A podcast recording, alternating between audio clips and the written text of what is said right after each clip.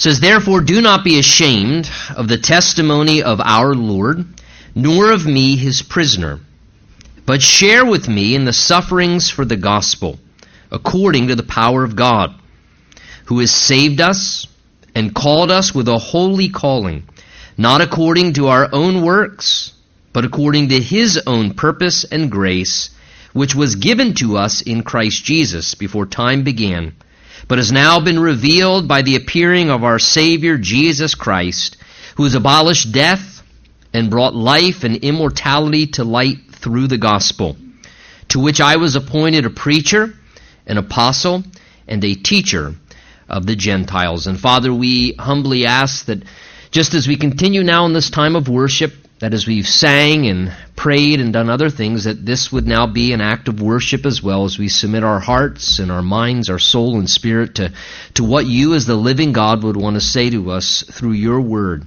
that you have given to us as a way to speak to us. So we ask now, prepare us each accordingly, Lord, that we would truly have an ear that wants to hear what your Spirit is trying to say to us this morning as the church. So bless your word. Speak to us, we ask, by the Holy Spirit's ministry. And we pray in Jesus' name. And everyone said, Amen. Amen. Amen. You may be seated. You know, what is truly the biblical, and I emphasize the word biblical, gospel? And I say that because we do have in our culture things like what would be referred to as a prosperity gospel. Uh, meaning that the gospel is basically just a means to prosperity, to health, to wealth, and if you embrace Jesus, that it should guarantee absolute health and great amounts of wealth in your life. You know, there's a seeker sensitive gospel that exists in our culture. But what is truly the biblical gospel? And by that, what I mean is the gospel message that's truly found within the Bible the biblical presentation of the gospel. The, the true gospel would be the most honest way to say that. Well, I think this passage certainly gives to us a lot of clarity in regards to that, and we can certainly see that as we go through it together this morning. Remember the backdrop, verse 6 and 7 we just looked at last week.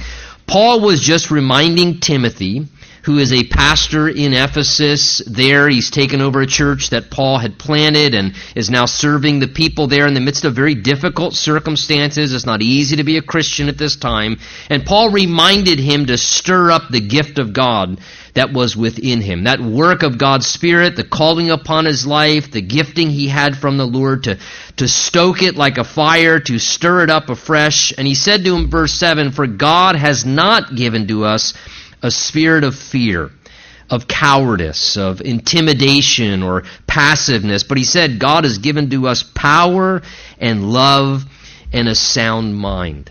Now, Paul, going on from that statement, then says in verse 8, therefore, in light of that, the idea is in light of those things, he says, do not be ashamed of the testimony of our Lord, nor of me his prisoner. So Paul gives to Timothy now, we see another exhortation. And here now he's encouraging him not to let himself or not to allow himself to start to be ashamed of really the message and the ministry of the gospel of Jesus. Again, you can hear Paul's heart here saying, Timothy, a spirit of fear, a spirit of cowardice, a spirit of intimidation is not God's will. So don't draw back when times get difficult or because things get hard, because they will. He's saying God hasn't supplied you with, with this fear and intimidation. He says God's given you supernatural power. Even in the face of difficulty, God has given you tremendous love, even when it's hard, to keep going, to keep persevering, and to not grow weary or to get ashamed and shrink back. And sometimes, listen, there are going to be certain forms of suffering that are attached to the gospel message of Jesus Christ, believing it, seeking to promote it and to proclaim it and to spread it around this world as we're called to. It may be verbal mockery that we experience. It may be forms of rejection at times from people that we're going to endure. It may be mistreatment or personal loss or even physical suffering. But Paul is telling Timothy, and the Spirit of God is telling us, there, but yet do not be ashamed. And the language literally is don't allow yourself to start to become ashamed. It doesn't seem he's accusing Timothy of this. It seems more that he's trying to give an exhortation and encouragement because he understands the temptation as a man himself with human weaknesses and tendencies and so forth. He's saying, Timothy, don't allow yourself to start to ever become ashamed of the testimony of our Lord and the things of the gospel. Now, the word ashamed simply means to be embarrassed or to be intimidated uh, in your life because you feel inferior or unworthy or disgraced regarding some part of your life. And so Timothy here needed, notice, to guard against the temptation of such feelings of being ashamed or thoughts in his mind that would make him become ashamed, where he'd actually start to feel a little embarrassed at times or intimidated because of his association with Jesus. And because of his association with Paul the Apostle and the style of ministry whereby Paul approached the gospel of Christ. So he says there, verse 8, do not be ashamed, first of all, he says, excuse me, in verse 8, don't be ashamed, first, he says, of the testimony of our Lord. Now, what would be the testimony of our Lord? Well, that would be the details and the facts. When somebody gives testimony, they're giving details and facts. It would be the details and the facts about the experiences of Jesus' life, his death, his resurrection, everything about him. And think about what those details or that testimony really involved. It involved Jesus claiming to be God and claiming that he was sent to this world from heaven by the heavenly Father to save humanity from their sin and that though he was the Lord of glory from heaven that he humbly entered into this world to a poor Jewish family, two young people, lived a very humble life of servanthood, was meek, he went about doing good, and helping people and giving out of his life and teaching God's truth. And then Jesus was arrested. He was badly beaten and tortured and ultimately was put to death upon a cross, which was the most shameful and disgraceful way that the worst of criminals would be executed. And since then had been claiming he was back to life, and yet no one really other than his followers had said that they had seen him. Now, think about from the worldly mentality of a person hearing that testimony and from a worldly evaluation of these things that pertain to the Lord, in essence, the leader and founder of this thing called Christianity, Jesus, was a common carpenter who came from not so good of a city called Nazareth. He was someone who lived in a poor Jewish family without any formal education, without any formal religious training, without any endorsement of an organized religious system backing him, no strategic program, no great list of donors, none of these kind of things. Going about humbly the land of Israel, traveling around with a small group of, let's be honest, ragamuffin looking men, the disciples, as his team, going around proclaiming the kingdom of God, telling people how to be saved, teaching, and then ultimately, within a matter of three years, he's arrested, he's beaten and tortured beyond human recognition, and publicly executed as a criminal. And now people are claiming he's back alive, and yet nobody's seeing him with their own eyes. And this, yet, why is why Paul says, but yet these are the very things that we know displayed his love and made salvation possible. But Timothy, despite how people would view that, don't let yourself be ashamed of that testimony of our Lord. Because this showed his love. And this is how people have the opportunity, therefore, to be saved. And he says, So don't be ashamed of the testimony of our Lord, nor, he says, of me, his prisoner. So again, at this point, Paul's currently imprisoned. We've talked about that. For serving the Lord. But notice as well here, Paul viewed himself not as a prisoner of Rome, he calls himself his prisoner, referring to Jesus. In other words, Paul didn't view himself as Rome's prisoner, he viewed himself as being imprisoned by the plan and the purpose of God. But again, think from that logical, worldly observation, and mindset of those who would evaluate Paul. Currently, Paul the Apostle, their most prominent worker among Christianity, those who are Christ followers, their most prominent worker is sitting in a dungeon like prison on death row. He traveled all around. Every time Paul seemed to go into a new community, he always caused disruption and an unsettling effect, and many a times was then arrested, multiple times was thrown into prison, and so here is their most prominent worker. He's currently in prison on death row. So as you think through this from the way that a logical person would think of this, why Paul's saying, don't be ashamed, don't let it happen. Because people would kind of have the mindset, okay, let me, let me get this straight here. This is your track record for Christianity. This is the reputation that you're so proud to promote and stand by. Let's see, your founder uh, of the whole thing, your founder of the whole thing, your Lord, he was arrested, beaten, and publicly executed as a horrible criminal. And uh, let's see, your top church leader, he has a record of multiple arrests and imprisonments, and he's currently on death row. This is what you're proclaiming to us and proclaiming. So, again, you can see how the rational mind, without faith or the ability to see beyond logic alone, would mock and despise that, would see that as foolishness would see that in many ways as something that was very unpresentable, and how even people would then be intimidated or disinterested from even wanting to become maybe a follower of Jesus, understanding these things, because people in that day understood very clearly, maybe in some ways we don't today, if we follow this Jesus, your Lord, uh, we might end up experiencing the same thing that he did. Or that Paul the Apostle, your most prominent worker in the church, did. So please take notice. In that day, there was no question the gospel message in Christianity being promoted was not a pathway to an easier life. It wasn't, it'll give you a better day and make your world wonderful. This isn't what the gospel was. It wasn't if you embrace the gospel, you should expect prosperity and advancement and favor and a better life here in this world. That was not what the gospel was promising to people. And so here Paul says, Yet Timothy, be encouraged don't allow yourself to be ashamed of the testimony of our Lord or of the fact that right now I'm his prisoner. But he's saying, Timothy, remain faithful. Serve Jesus. Don't let yourself become ashamed of these very things. He invites him, verse 8, he says, But instead, look as he goes on, he says, Share with me in the sufferings for the gospel.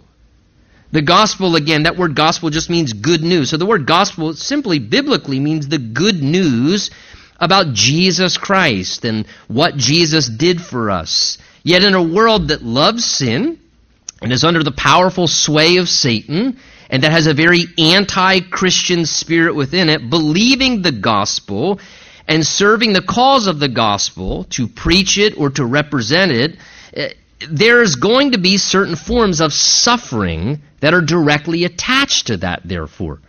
And Paul's inviting Timothy to embrace that. He's saying, listen, as the result of your association with Jesus and the gospel of Christ and the work of the gospel of Christ, there is going to be suffering attached to that. Remember, Jesus himself said in John 15, if the world hates you, you know that it hated me before it hated you. If you were of the world, the world would love its own.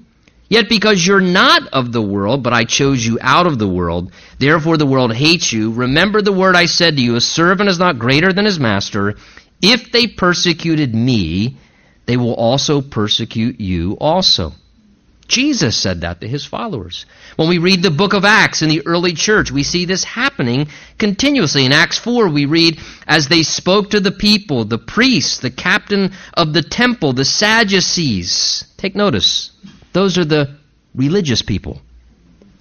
The organized religious structure with all the good reputation of, hey, these are the top notch religious people.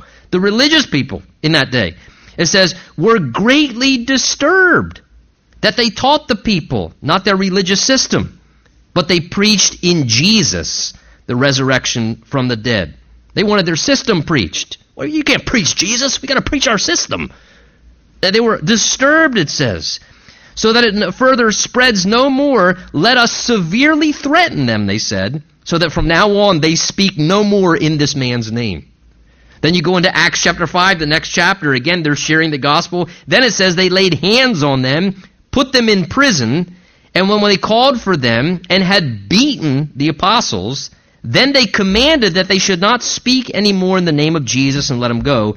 So they departed from the presence of the council, rejoicing. Listen, rejoicing they were counted worthy to suffer shame for his name. And daily in the temple and in every house they did not cease teaching and preaching Jesus as the Christ. And as you travel through the book of Acts, later then Paul and his companions, just like Peter and James and the first individuals in Acts 4 and 5, same thing.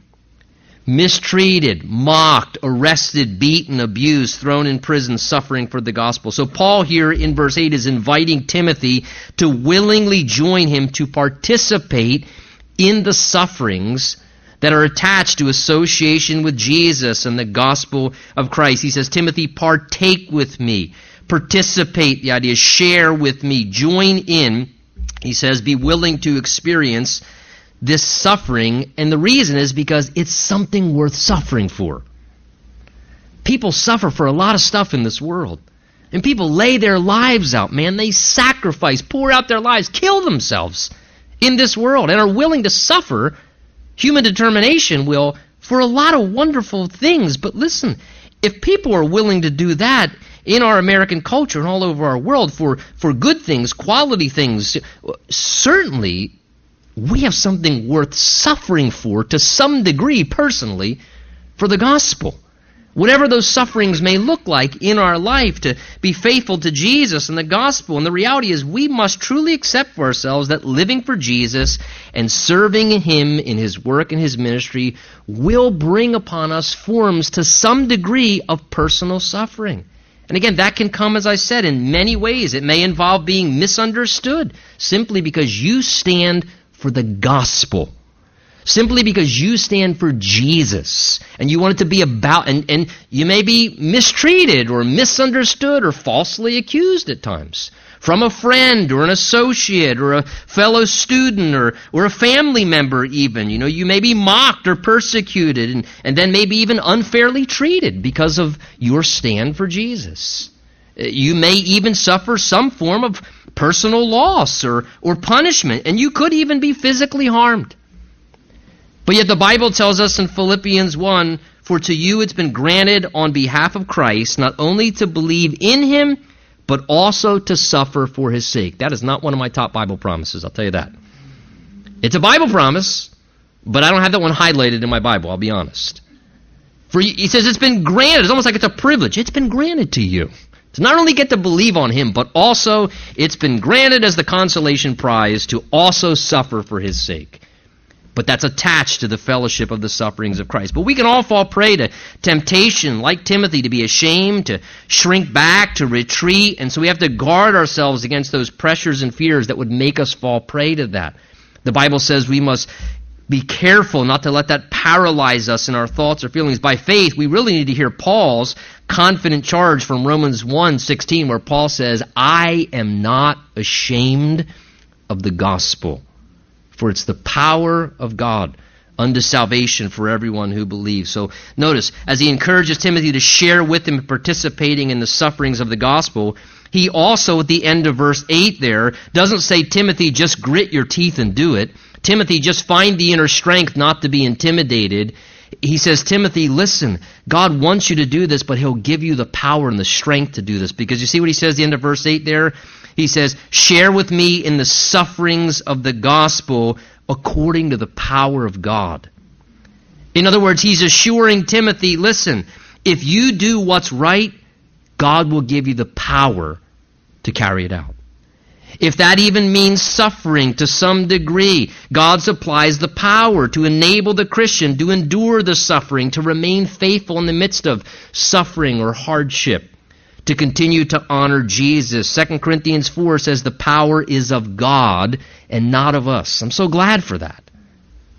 God supplies his power when we seek to be courageous and obey the Lord. He gives us his power to endure suffering, to remain faithful, and overcome whatever it may be to be faithful to our calling in the Lord. Well, Paul then going on here now in verse 9 and 10 is going to describe more aspects of the gospel. This gospel that's worthy to suffer of, that we shouldn't be ashamed of.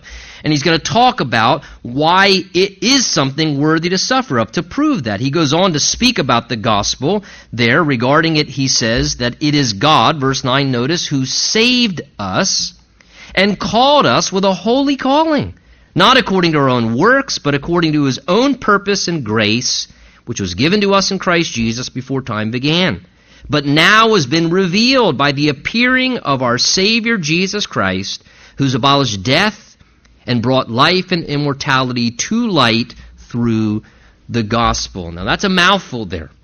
But in that, we find some really wonderful components of the gospel, the good news about Jesus' salvation and what he's done for us. The first thing that we take note of in verse 9 there is that God sent Jesus into this world from heaven to be the means and avenue, look in verse 9 there, first of all, whereby God saves us and calls us to himself.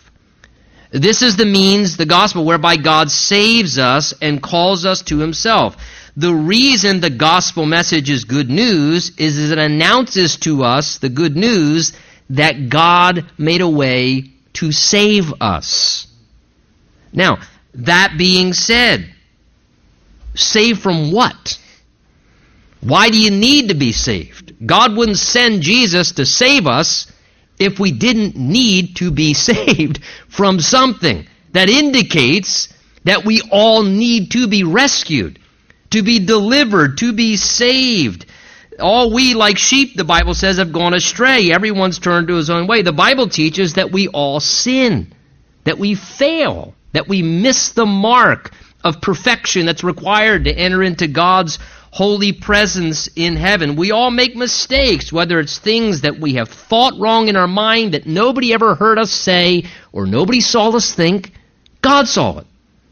Whether it's something that we said at one point in our life or a hundred, we've all said wrong things. We've all done wrong things.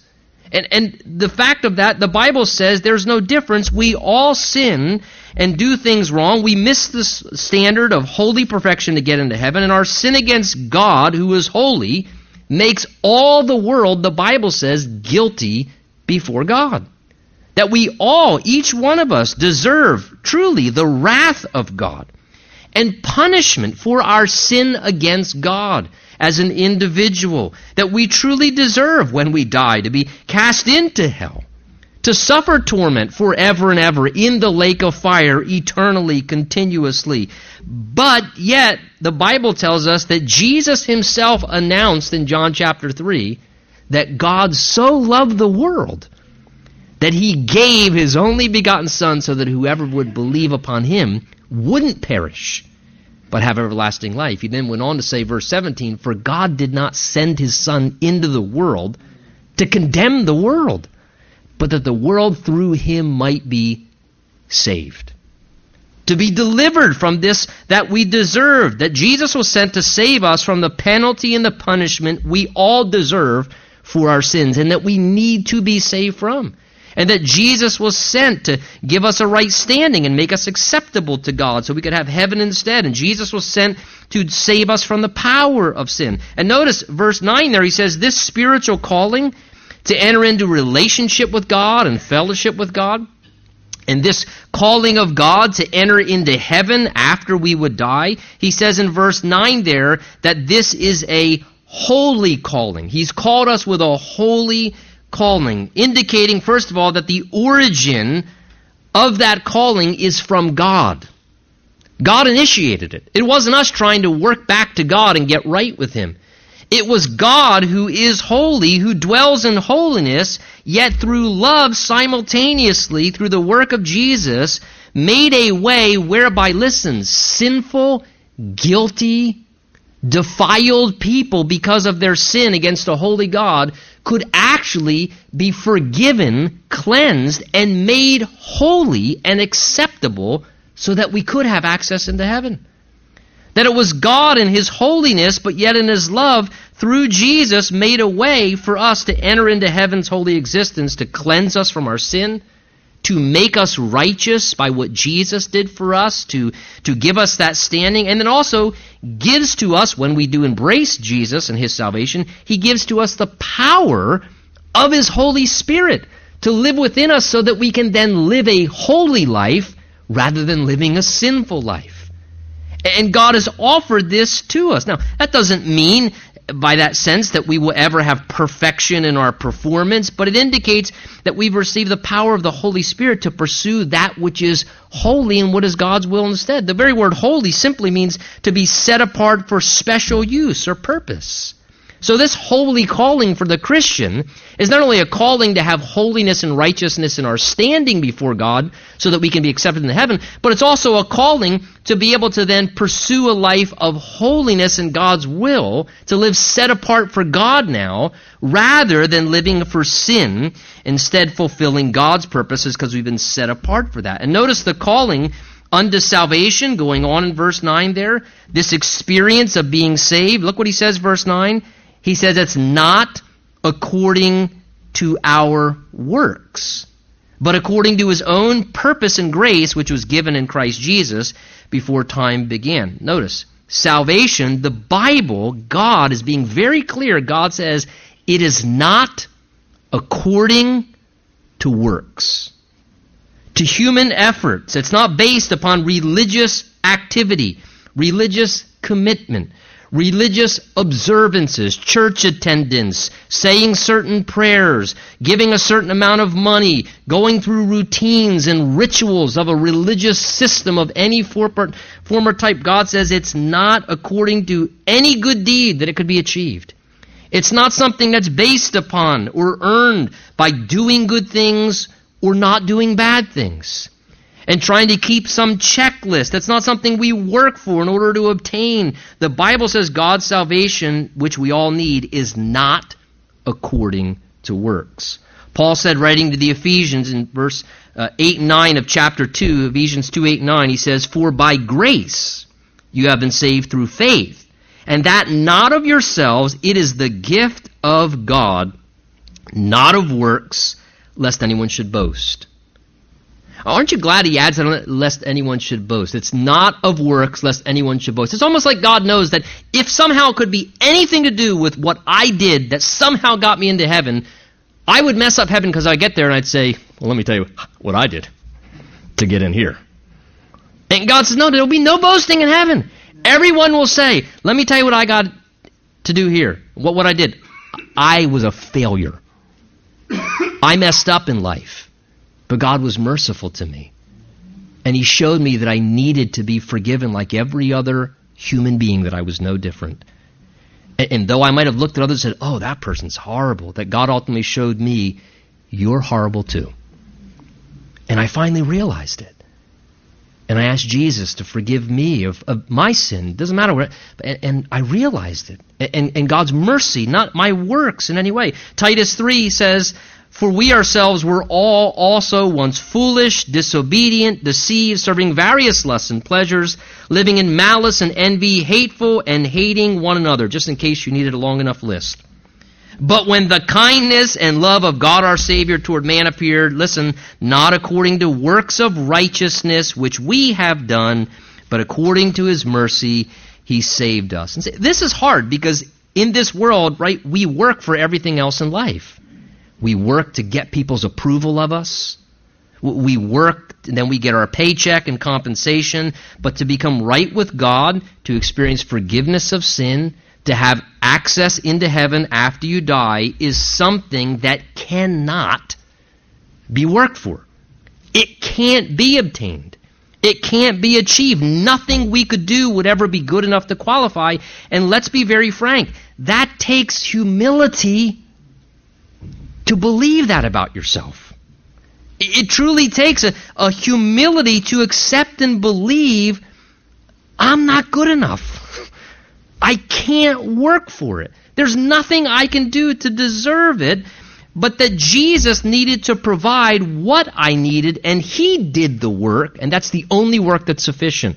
And so I need what He did, not what I'm able to do, and to know that I must receive that. And I'll tell you, thank goodness that this is true that it's a holy calling but not according to works because if it was according to works, I would have lost it about six minutes after I got saved. Uh, maybe not even six minutes. I would have made it maybe 60 seconds. And I would have just lost it again. But it's not according to works. So it's not according to our works or deserving it, but he says, verse 9, what it is according to, notice, is God's own purpose and grace given to us in Christ Jesus before time began. Notice salvation was and salvation always will be according to God's own purpose and his glorious grace that comes to us through Christ before time ever even began, the Bible says here. Now, this is beautiful what it's saying. God foreseeing our spiritual need because of our sin, having such great love for us, again, took the initiative and he purposed a way before time began to make a way for us to be saved. He created a plan and he purposed a way for us to be restored as a sinful person into right fellowship with him as a holy God. And this was on his mind and on his heart. Knowing all things, he determined a plan to provide a way for you to get to heaven, for us to be saved through Jesus, and to set in place this plan. It says, even before time began. God was already making a way. You want to talk about the amazing wisdom of God? The amazing love of God? That He purposed that and planned that, showing that He would do as God. Keep in mind, the one who sinned against. We raise our fist. Eh, as, as God, the one who.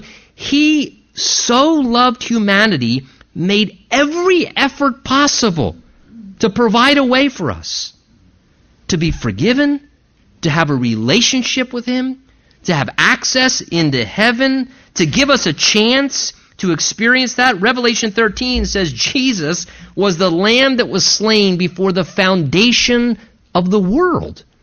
That in God's mind, the whole thing, before the world was even framed, God knew what would be necessary because humanity would turn against him, and he actively, in wisdom and love, before you and I, as individuals, listen, before we even actively began sinning against God, before you were born and got a start doing bad things, God already in advance had purposed to make a way to forgive you for everything He knew you would do. And for everything He knows that we'll still do, because we're going to mess up tomorrow and next week and next month too. And God taking all that into consideration, God's plan happened way before you and I were ever born and started proving that we needed to be saved. So, in a sense, as I've said many times before, w- when we fail and when we sin and we're, oh, I can't believe I did that, God's going, I can. Because when I was punishing Jesus and watching him bleed out his life and watching him be beaten and tortured and his beard ripped out of his face, I knew that part of the reason for that was because you were going to act the way that you did or you were going to say what you did, or you were going to disobey. And, and, and God's more familiar with our sin than we are. And He put all of that upon Jesus. That should assure us how much God desires and wants to save us. And really, how committed God is to the process and reveals as well, truly, it reveals also how sad it is when people then reject God's salvation. Because they are rejecting something that before time ever began, God had lovingly, wisely provided for them. They're rejecting something that God has created and supplied that was purposed and just totally setting it aside as if it's unessential. They don't need it. They're going to make their own way. And it's tragic to think about. God's purpose in saving us, notice, was based upon his desire, it says there, verse 9, to give us grace. And notice that grace comes how? It's given to us through Jesus. Can't be worked for. We don't work for it. It's something given to us as a gift. Again, grace is the unearned or undeserved kindness and help and favor of God that is distributed as a free gift that it's offered in love. Grace is something that's extended as a loving, kind gesture of the giver alone. It has nothing to do with the recipient. It's offered to someone, in fact, who does not deserve it. That's why it's called grace. And here the Bible's telling us it must be received, therefore, as something given with a humble, thankful faith, saying, okay, it's a gift. I, I, I receive it. It's a gift. And again, the Bible tells us, Ephesians 2, that we are saved, I read it earlier, by grace through faith. It's a gift of God. It's by grace, undeserved, God's kindness offered in a gift, but it's through faith, us believing I can't work for it, but God is supplying it as a gift, and I have to receive it. And we have to believe that, and then believing that, act upon that to receive and ask God for what He wants to give to us and take it for ourselves as a free gift. Romans 6 says, The wages of sin is death, but the gift of God is eternal life through Christ Jesus our Lord. Again, God wants to be gracious to us in our sinfulness. In our sinfulness, God wants to offer us grace in Christ and because of what Jesus accomplished. Listen to what Wuest, one of the commentators I, I, read, said in regard to this passage. I thought it was very fitting. He said this. He said, Salvation, therefore, can never be earned. If it could, the sinner would be glorified. Salvation must be a free gift with no strings tied to it. And that is grace, the act of God giving salvation as a free gift to the one who does not only deserve it, but who deserves punishment for his sins. This grace is given to us in Christ Jesus in the sense that He made the gift of salvation possible through the death of His Son on the cross, by which He satisfied the just requirements of the law which sinners have broke, thus making it possible for a righteous God to show mercy to a hell deserving sinner on the basis of justice satisfied not of works, all by his grace kindly given to an undeserving recipient. But God has purposed, listen, from before you were born to give grace to you. No matter what you think of yourself, what you have done, whatever others think about you, God, from the moment you were born, prior to that, was waiting for you to be born to the day you would recognize, like we all must recognize at some point, by the grace of God, that we're undeserving and that we need His grace. He was waiting to be kind to you and give you His gift of grace, waiting for you to receive it. The question simply becomes this Have you received it? Have you received that gift? Because I can provide a gift for somebody at Christmas and I pay for it, and maybe they were a jerk all year long. I want to be nice to them. So I spend $6. Still a gift, right? But so I pay for their gift. I take the initiative. I put their name on it, I wrap it up, and I say, Here, I, I want to give a gift to you. What do I need to do? Nothing. It's a gift.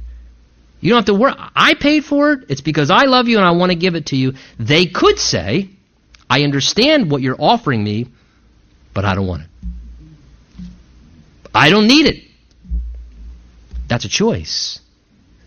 God's salvation is a gift. We have either we refuse the gift or we receive it, and it's not until we receive it then it genuinely becomes ours and we experience it. You have to make that decision. The question is can you humble yourself enough to admit that you need it and you don't deserve it? And that's something that requires a choice that you need to realize that and say, I do need it. I don't deserve it, but I'm choosing to receive it for myself. We all must come to that place. Well, look how obvious God sought to make it. Verse 10, he goes on to say, This was all done before time began, but has been now revealed by the appearing of our Savior, Jesus Christ. So the plan was purposed before time, but then at a set time in history, God revealed it, it says, by sending his son Jesus to physically appear on this earth as the Savior. And again, what is a Savior? We talked about what is being saved. Well, a Savior, by definition, is a person who rescues, spares, delivers from danger or destruction. That's what Jesus is. He's a Savior that comes to spare and rescue us. In Jesus, God took upon himself human flesh, came into this world, being fully God and fully man, to build the perfect bridge between divinity and humanity, to create a way for us to be spared from our sin, delivered from our condition. God became the Savior that we needed. And He did that in the person of His Son, Jesus in Jesus coming and accomplishing what he did for us, he carried this out. And all Jesus did, his sinless life, and then his substitutionary death in our place, taking our punishment, and then his resurrection from the dead, and his ascension back into heaven from whence he first came to the Father's right hand. All that Jesus did coming and appearing on this earth at a set time was to reveal, verse 10 says, that he was the Savior. That the Savior was Jesus Christ who came to seek and save the lost. And look what he accomplished, the end of verse 10 tells us by his first appearing. He came and abolished death and brought life and immortality to light through the gospel. So again, through Jesus' life, substitutionary death, rising from the dead, ascending back into heaven, to sit at the throne of God, Jesus, it says there in verse 10, defeated the power of death. It says he abolished death. The word abolish means to make of no effect to render inoperative or to put an end to something's force. What the Bible's telling us here is that what Jesus did honestly in conquering death and sin took away, listen, it took away the negative, harmful effects of the death process upon humanity. Yes, we all die, but if you would, it's like a snake with no fangs or poison in it anymore. Death has been defanged. Its sting is now gone. And, and the effect of death, the negative, harmful effect of death, has been rendered inoperative. Now death doesn't have to be a dreaded enemy that we fear. Death actually, listen, for the child of God, the person who's saved and knows Jesus, death doesn't have to be a dreaded enemy that ruins or destroys. Instead, death becomes for the child of God a servant to help transition us from this life to our ultimate destiny to be in the presence of God, which is where we want to be. It just becomes the servant and the doorway to now assist us, death does. And he says Jesus abolished death and he brought life and immortality to light through this message of the gospel. So his completed work now produces as well eternal life, the quality of everlasting life, which is the quality of life that's experienced in the heavenly dimension. And that's freely available for those who embrace Jesus. Why? Because Jesus is the eternal Son of God who came from eternity into this world and is now back in eternity as a risen victorious king. So Jesus can give the gift of eternal life. And the way he gives that is by giving us himself. It says Jesus stands at the door and he knocks. If anyone hears his voice, opens the door, that he comes in. The Bible says Christ in us. When we receive Jesus, when we invite Jesus into our life to save us from our sin and ask Him to take over and be the Lord of our life, He truly, by His presence, enters into our life. And as the presence of the person of Jesus becomes a part of our life, Jesus brings eternal life because He has eternal life. And so to have Jesus is to have this eternal quality of life. To not have it would be to not have it. That's why Jesus said in John 10, I'm the resurrection and the life. He who believes in me, though he may die, he shall live. And whoever lives and believes in me shall never die. That is, we die, but we don't truly die ultimately. We just continue living. We die physically, but we continue living eternally because we possess the eternal quality of life. And Paul here says this appearing of Jesus the first time brought these things to light. The idea is that we might see it clearly. Again, indicating that God wanted all this to be so evident. He wanted the gospel to be so clear, so blatantly obvious that we would be enlightened of what the gospel is and why we need Jesus, so humanity has no excuse of understanding what God says of us is true, what is real about our life, but what God has supplied and offered to us in Jesus and that we need to choose what we're going to do about it. And he says he brought this to light to make it unmistakably clear. But the question is, it's unmistakably clear, but what are we going to do about it? Because God also in that proves to us we have a choice and a decision to make. Verse 11, Paul then adds on to this, to which I, these things, was appointed a preacher, an apostle, and a teacher of the Gentiles. Again, God wanted this to be communicated to humanity. So interesting, he uses saved people who've already been saved to present that to humanity. Paul says, For this reason, this gospel, I was appointed by God, a preacher, one who proclaims the truth, an apostle, one who's sent out with divine authority, and a teacher, one who explains truths to help people grab hold and understand them clearly. Paul says, This is why I was appointed to this. And granted, those are things, listen, that Paul was appointed to. He had a, a, a, calling, a spiritual you know, assignment, a role to be a preacher, an apostle, and a teacher. But in one sense, God has appointed us all to New Testament ministry, the Bible says. And God has appointed us all to proclaim the gospel with divine authority and to explain those truths to people. Jesus said in Mark 16 to all Christians, Go into all the world and preach, proclaim the gospel message. That if you are saved, you know this message. You have to know it, or how could you be saved? Oh, I can't share the gospel. I don't know how to share the gospel. I hear people say that. Then are you really saved? The gospel, how did you get saved? You had to know the gospel to get saved. You do know the gospel. Don't listen to the devil telling you don't know the gospel. You know the gospel. It's simplistic. You don't need a five point track perfectly eloquently laid out. You just tell people, yes, I was a scumbag. Jesus died for me. You just lay it out and share your testimony with people. Jesus said in Matthew 28, that great commission, All authority has been given to me in heaven and earth.